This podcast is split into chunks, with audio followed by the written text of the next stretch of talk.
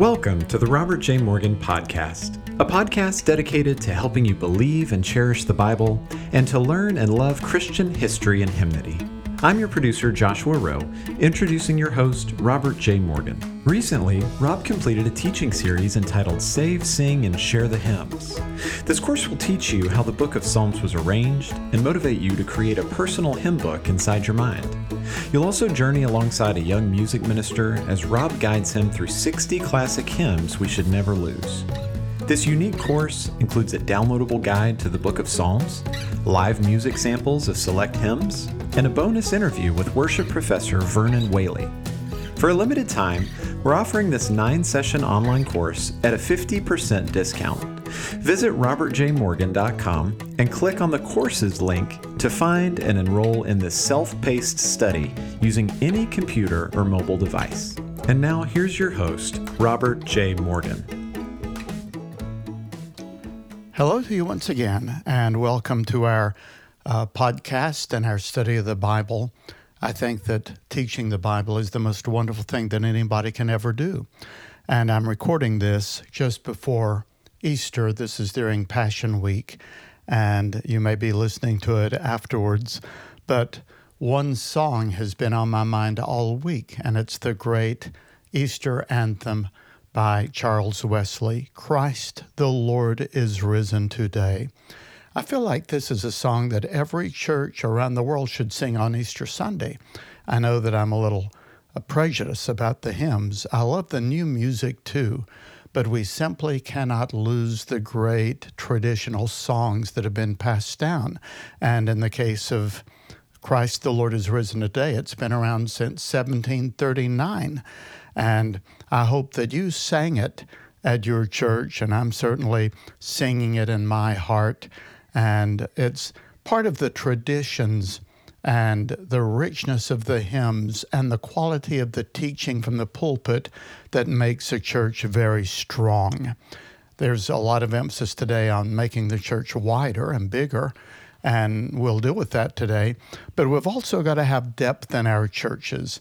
No one knows the full impact of this global plague, the COVID virus, on the American church. I think during this quarantine, many people began watching worship services online, and that's far different from being a live participant in an actual gathering of Christians. I know that many turned on to online services from other churches that were not their own. In fact, I myself did that on occasion. And it's possible that many nominal Christians, or I should say nominal churchgoers in America, have gotten into the habit of not going to church. Uh, on the other hand, maybe it's possible that many non Christians in America were drawn to the gospel during this time and through the technology that our churches have accomplished. The way that church is done and the way that church ministries are accomplished uh, are always changing. But there are some things that don't change, and the Bible gives us an incredible portrait of one New Testament church that serves as a model. This just about looks like the best church in the New Testament. Uh, nothing negative is said about it, although I'm sure that it has weaknesses and failures. And there is one interesting aspect to it that shows some division, which I'll bring up. But it's an excellent pattern model and a great congregation for us to emulate. And this is the church in Antioch. I want to begin today, or continue today, the series uh, called Unstoppable Expositions from the book of Acts. And if you have your Bible with me, then turn to the book of Acts, chapters 11 and 13. There is an interruption in the story in chapter 12, but I want to go to Acts chapter 11 and verse 19 and read the uh, remainder of that chapter with you, and then we'll look at some verses in Acts chapter 13. So, in your Bibles, turn with me to Acts 11, beginning with verse 19. It says, Now those who had been scattered by the persecution that broke out when Stephen was killed traveled as far as Phoenicia, Cyprus, and Antioch, spreading the word only among Jews. Some of them, however, men from Cyprus and Cyrene, went to Antioch and began to speak to Greeks also, telling them the good news about the Lord Jesus. The Lord's hand was with them, and a great number of people believed and turned to the Lord. News of this reached the church in Jerusalem, and they sent Barnabas to Antioch. When he arrived and saw what the grace of God had done, he was glad and encouraged them all to remain true to the Lord with all their hearts. He was a good man, full of the Holy Spirit and faith and a great number of people were brought to the Lord. Then Barnabas went to Tarsus to look for Saul, and when he found him, he brought him to Antioch. So for a whole year, Barnabas and Saul met with the church and taught great numbers of people. The disciples were called Christians, first at Antioch. During this time, some prophets came down from Jerusalem to Antioch. One of them, named Agabus, stood up and through the Spirit predicted that a severe famine would spread over the entire Roman world. This happened during the reign of Claudius. The disciples, as each one was able, decided to provide help for the brothers and sisters living in Judea. This they did, sending their gift to the elders by Barnabas and Saul. Well, as I said, the next chapter, Acts 12, is an interruption to the story. Acts uh, 12 really is the one final chapter in the book devoted to Peter, and it gives him a graceful exit from the storyline in the book of Acts. From this point on, the attention is going to be on the ministry of the Apostle Paul. And then the narrative regarding the church of Antioch resumes in Acts 13 with these three verses. Now, in the church at Antioch, there were prophets and teachers Barnabas, Simeon, called Niger, Lucius of Cyrene, Manaen, who had been brought up with Herod the Tetrarch, and Saul. While they were worshiping the Lord and fasting, the Holy Spirit said, Set apart for me Barnabas and Saul for the work to which I have called them. So after they had fasted and prayed, they placed their hands on them and sent them off. Now, before I give you an outline of what I think this church is like, let's talk about the city of Antioch. I was a little surprised when I th- researched this to learn that in the days of the New Testament, Antioch was one of the largest churches, or rather, one of the largest cities on earth. Uh, I don't think most people really know that unless they have a very intimate knowledge of the geography of the Roman Empire. Rome was the largest city in the days of the New Testament. Uh, it was the biggest city the world had ever, ever seen. It had an estimated population of perhaps a million people. And after that, there was Alexandria and Athens. And the fourth largest city was the city of Antioch.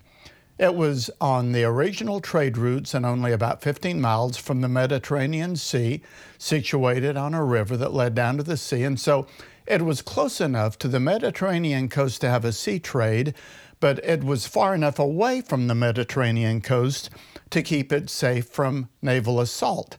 It was a walled city, we're told, with four major gates, a teeming city surrounded by fertile agricultural lands and fields and forests and orchards and vineyards.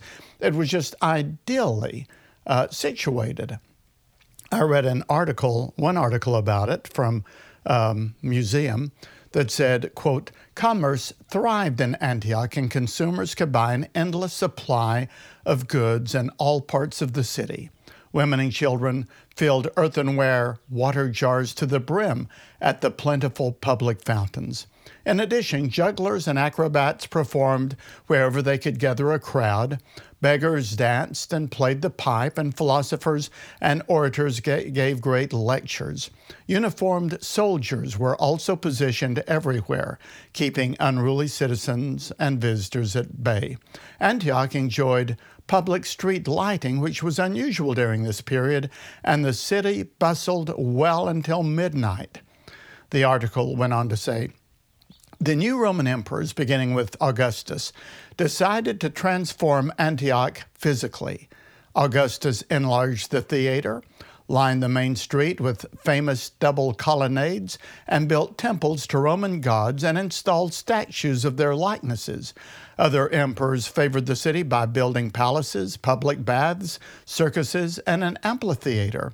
Under Roman protection, Antioch continued to flourish on all fronts.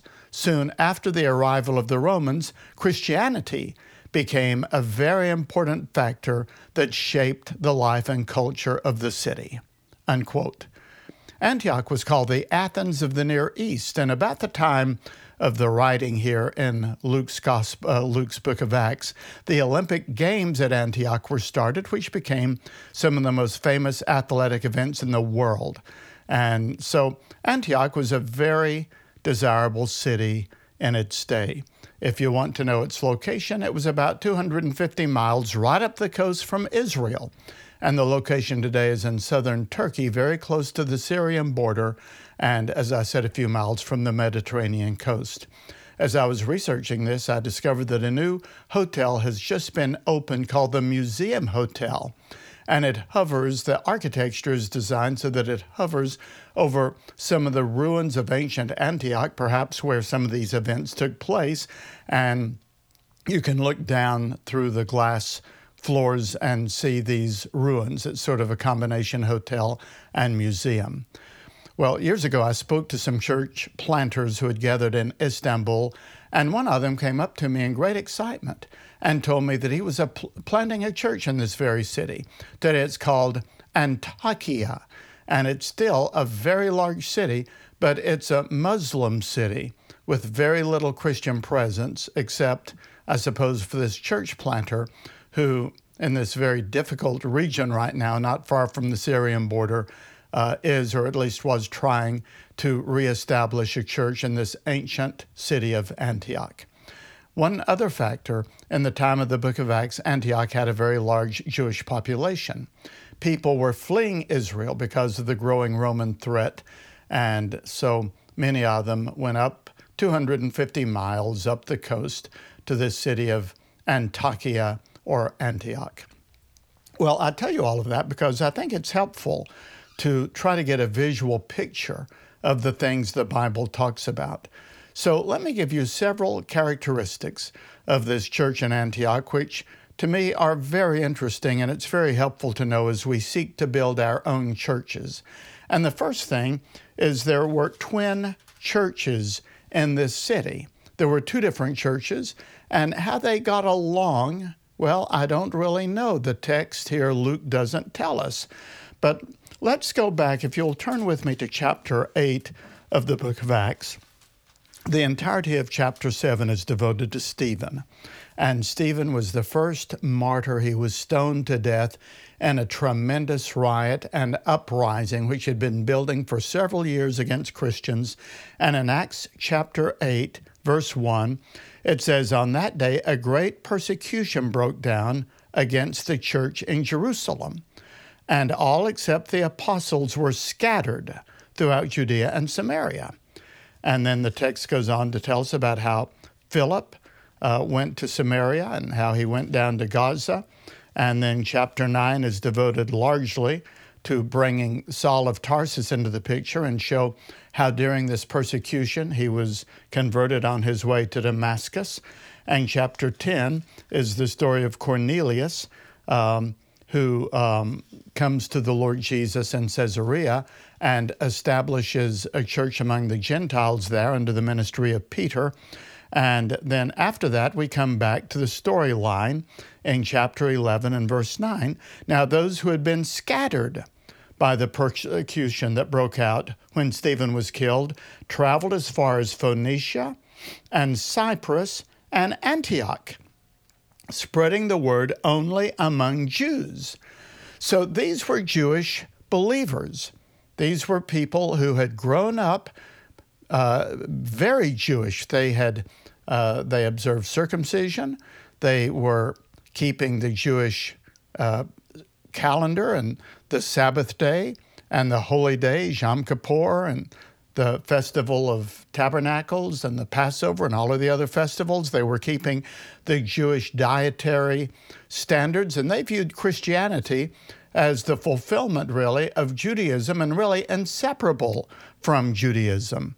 Uh, it wasn't in their thinking yet that Christianity or the church could be something that was separate from Judaism. They thought that a person, in coming to Christ, would also embrace many of these tenets of Judaism.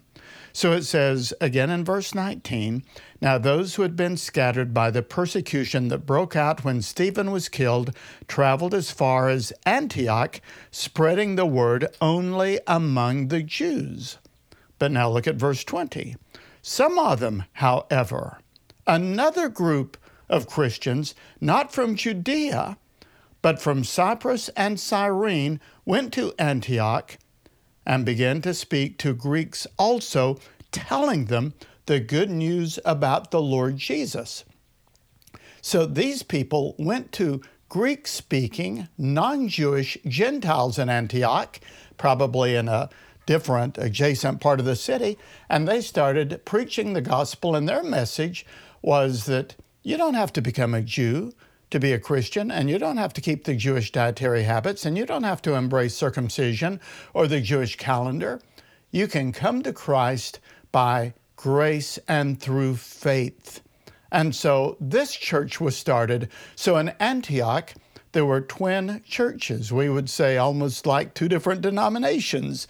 There was the Messianic Jewish church, and there was the Gentile church. Well, it was not long after this that an incident happened in the book of Galatians and chapter 2. And this shows us a little bit of the tension that must have been there between these two groups of believers, these two churches. Now, this was before the Jewish Council in Acts chapter 15 that really tackled the uh, issue of what it means to be a Christian and can Gentiles be converted. So, we're at a point now where this is a live contention in the early church. Do you have to become a Jewish Christian or can you just be a Christian? So Paul said in Galatians chapter 2 when Cephas or Peter came to Antioch. So Peter came up to see what was happening in Antioch, and Paul said, I opposed him to his face. For before certain men came from James, he used to eat with the Gentiles. But when they arrived, he began to draw back and separate himself from the Gentiles because he was afraid of those who belonged to the circumcision group. Well, this James was the half brother of Jesus, who was the head of the church in Jerusalem. He stayed there even after the persecution, and he was very Jewish, and he was very slow about coming to embrace the Gentile church. And so Peter went up, and when he first got there, because of his experience with Cornelius and his understanding that nothing and no one is unclean, then he would fellowship easily with both groups. One night he would go to eat with the Gentile church, and the other night with the Jewish church. But when there was a delegation that came up from Jerusalem sent by James, then Peter said, Well, I don't want to shake up the apple cart. And so he sort of stayed away from the Gentile church and just hung out with the Jews. And Peter really lit into him over that. So, all of this is to say that even though this church in Antioch seems to have been a wonderful, healthy, strong church, there were really two different denominations, two different churches here the Baptist and the Presbyterians, we might say. And uh, there was, I think, a, a merging sense of fellowship among them but they had to work on it. It wasn't very easy. And, um, and so that leads to the second thing that we might notice about this church, and that it was well led. They had some good leaders that came, and these good leaders helped to bridge the division. So let's go back to uh, chapter number 13, or chapter number, well, let me find it here, 11 and verse 19. It says, Now those who had scattered abroad by the persecution that broke out when Stephen was killed traveled as far as Phoenicia, Cyprus, and Antioch, spreading the word among the Jews. But some of them, men from Cyprus and Cyrene, went to Antioch and began to speak to Greeks also, telling them the good news about the Lord Jesus. And the Lord's hand was with them, and a great number of people believed and turned to the Lord.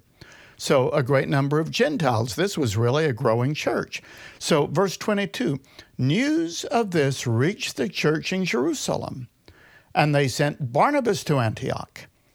And when he arrived and saw the grace of what God had done, he was glad and encouraged them all, both Jew and Gentile, to remain true to the Lord with all of their hearts he was a good man, full of the Holy Spirit and faith, and a great number of people were brought to the Lord.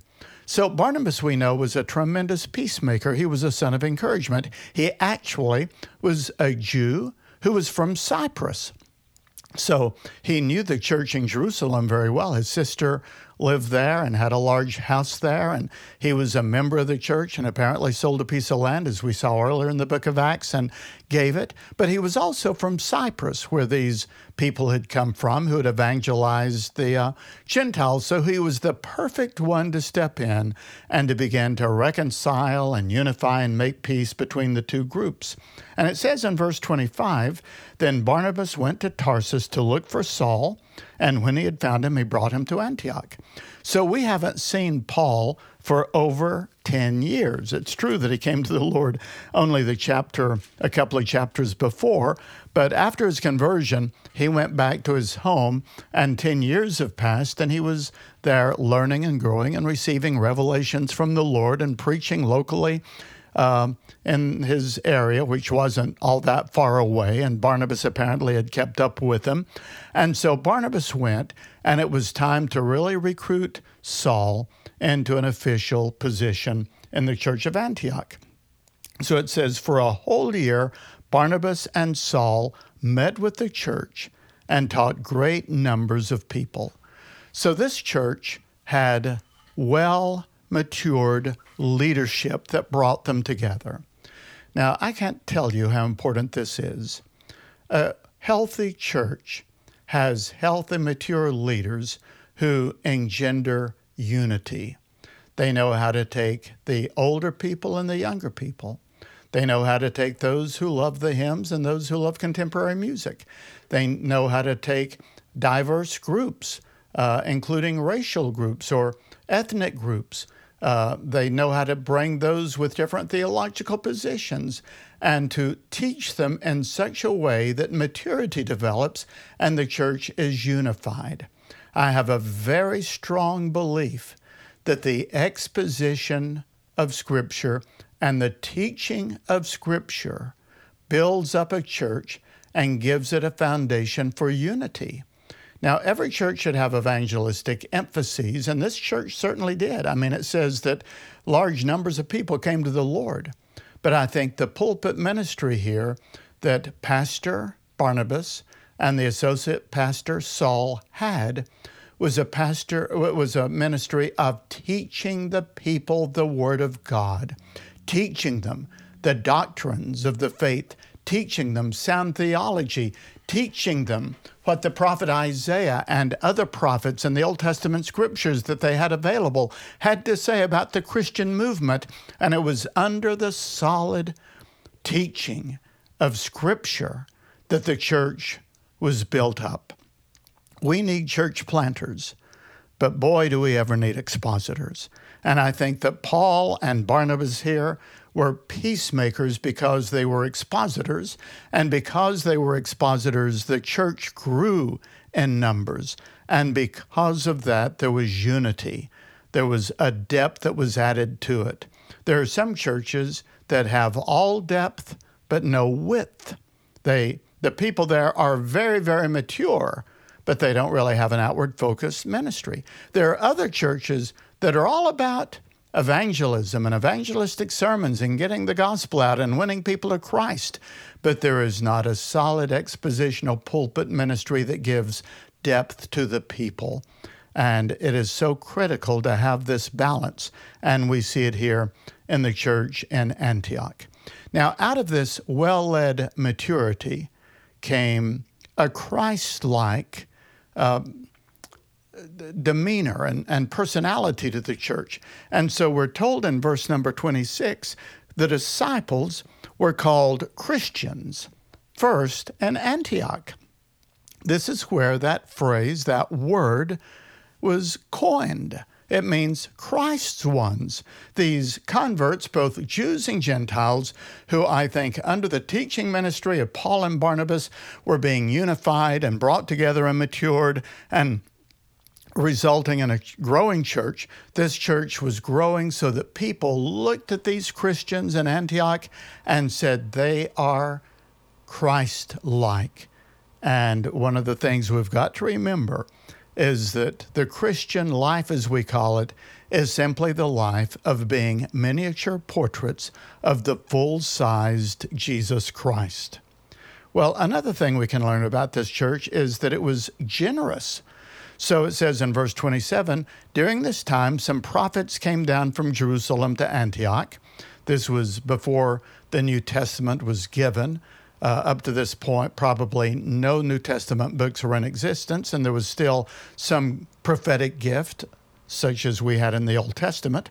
And so one of these prophets, Agabus, stood up and through the Spirit predicted that a severe famine would spread over the entire Roman world. And this happened during the reign of Claudius in the AD 40s. So this is probably 10 to 15 years after Pentecost. The disciples, as each one was able, decided to provide help for the brothers and sisters living in Judea. So they took up an offering and they sent it down to Jerusalem and they sent their gift to the elders, that is, to the leaders of the Jerusalem church by Barnabas and Saul. The church in Judea was impoverished. As we saw earlier, they'd given much of what they owned away, and then, of course, the famine here that was predicted. And Paul had this as part of his ongoing ministry. We see even later in his missionary journeys, his raising money among the Gentile churches to bring to Judea. This was his great humanitarian project in his life. I think also by collecting money from the Gentile churches and bringing it to the Judean church in Jerusalem, he was seeking to help unify the Jews and the Gentiles. You know, stubborn leadership that wants its own way seldom unifies. But when you have maturity and you have people saying, How can we bring about unity, generational unity, ethnic uh, unity, racial unity, economic uh, unity between various classes? Um, how can we do this? Then, well, that is what we need. The Bible says, Blessed are the peacemakers, for they shall be called the children of God. And here, every single member, if you take this literally, all of these Christians in Antioch, as each one was able, they gave and they provided help. So a mature Christian is also a generous Christian. Now, we have the interruption in chapter 12 where we have one final story about Peter, and then he makes its exit from the book of Acts, and we get back to Antioch. And one last thing in chapter 13. So let's review. You have this great city of Antioch, and in it, two different churches, Gentile and Jews, that could have been at each other's throat, but they had healthy leadership in the form of Paul and Barnabas, Barnabas and Saul. Uh, Barnabas was still the leading spokesman here. Uh, later, Paul would sort of um, become the prominent one, but Paul is still learning at the feet of Barnabas. And so they have good member, good leadership. This leadership brings about maturity. The maturity brings about unity. The unity brings about further evangelization and generosity. And it says in chapter 13, verse 1 Now, in the church of Antioch, there were prophets and teachers the gifts of these people begin to develop. And you had people who were prophetic in their ministries, and you had teachers, and some of them are listed. Barnabas is first, and then Simeon called Niger. And the word Niger literally means black, and this was an African individual, so this was a biracial church. And Lucius, of Cyrene, and Manaen, who had been brought up with Herod the Tetrarch. He was a man with strong political connections, rather well known. We know something about him in antiquity. And finally, Saul. And while they were worshiping the Lord and fasting, the Holy Spirit said, Set apart for me Barnabas and Saul for the work to which I have called them. So after they had fasted and prayed, they placed their hands on them and sent them off. This is a critical moment in all of Christian history, for this is the first church based, church sponsored missionary effort. Now, evangelism has been taking place in the book of Acts for 12 chapters. It is spontaneous evangelism. As Christians go everywhere, they cannot help but to speak of what they know and what they've learned and received. But now, for the first time, we have a local congregation deciding that it is going to finance an operation to the regions beyond and send people to evangelize where they have not been invited, but where they are going sent by the local church to plant churches in other areas, not in other areas of Antioch, not even in other areas of Syria, but in other areas of the world and the regions beyond. And so here you have a church that became the basis for all of our missionary efforts that are organized and systematic and financed through and by local churches. And this first missionary journey is a fascinating thing. We'll look at that in future episodes. So let me review here in this fourth largest city of the Roman Empire, you had Christians from Jerusalem who went up and they established a church among the Jews. You had others from Cyprus and other regions that went and they established a church among the Gentiles. There was clearly a division here, as we see in the book of Galatians, chapter 2. Peter got caught up in that. But the Lord gave this church leadership that knew how to bring people together, and especially this great son of encouragement named Barnabas. And he recruited Saul as his assistant. And as they taught the Word of God, week in and week out, and they were expositional and they were Bible based, then unity began to grow and maturity began to grow, and other people began to come to know the Lord Jesus Christ. And uh, the church spread and it grew there in Antioch. And there was a greater degree of unity, and there came to be real generosity and a willingness to give financially. And after a certain amount of time of this kind of inner and external growth, then the Lord said, You are the church that I want to choose to establish the era of organized missions. And they took Saul and Barnabas and they sent them off as the first missionaries in this new church based scheme of world evangelism, which we are still involved with today. So, this is a church I wish I could go back in time and visit. It's a church that is the kind of church I want to be a part of. This is a church to emulate. Well, next time we'll pick it up, and I want to go into this first missionary journey. I've learned so much about it. I just think this book of Acts is fascinating in every way, and I hope that you've enjoyed these studies and will follow along with me. In the meantime, let me just say in closing that today, um, this is a sort of a day of celebration for me. After years of wanting to do this, I finished the manuscript and sent it to my publisher on the 50 final events in world history.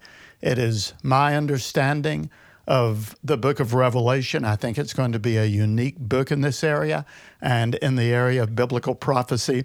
It'll be out next year, so be looking for it and check out my other books and the resources we have at my website, robertjmorgan.com. Well, may the Lord God Himself sanctify you through and through and may your whole spirit, soul, and body be kept blameless until the coming of our Lord Jesus Christ. The one who called you is faithful, and he will do it. And God be with you until we meet again.